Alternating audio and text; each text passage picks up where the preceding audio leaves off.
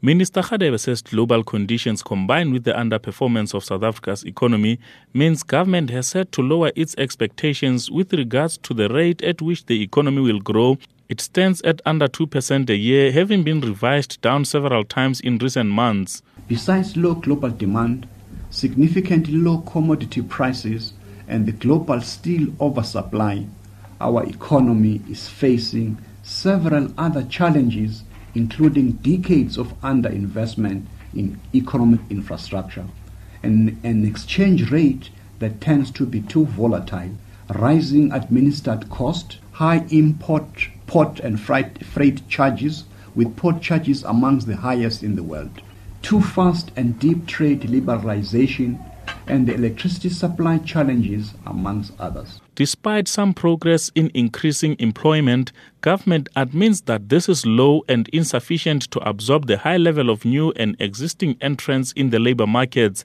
Radebe says Pretoria has identified education and skills development as important tools in addressing some of the current challenges.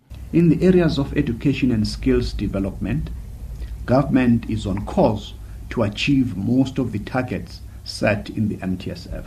However, as widely reported in the media, the writing of the annual national assessment, the ANA exams, have been postponed until the first week of February to allow for exams to be redesigned and launched next year.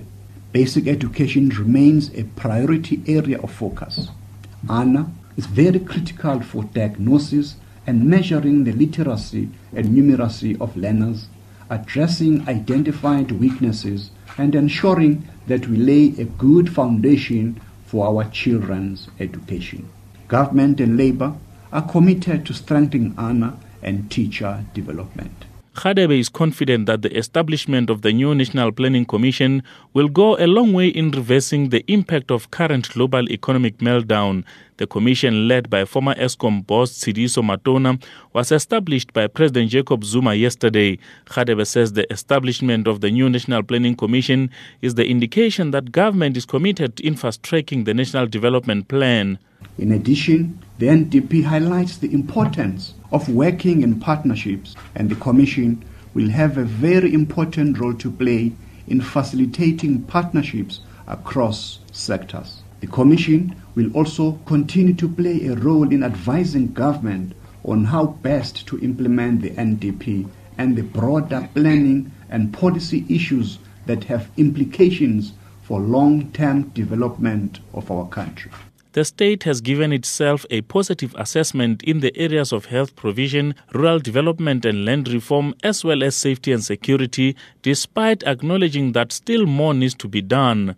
Radebe has also announced that a new unit has been established in the Department of Performance, Monitoring and Evaluation to address challenges related to government's failure to pay service providers within the stipulated 30 days period.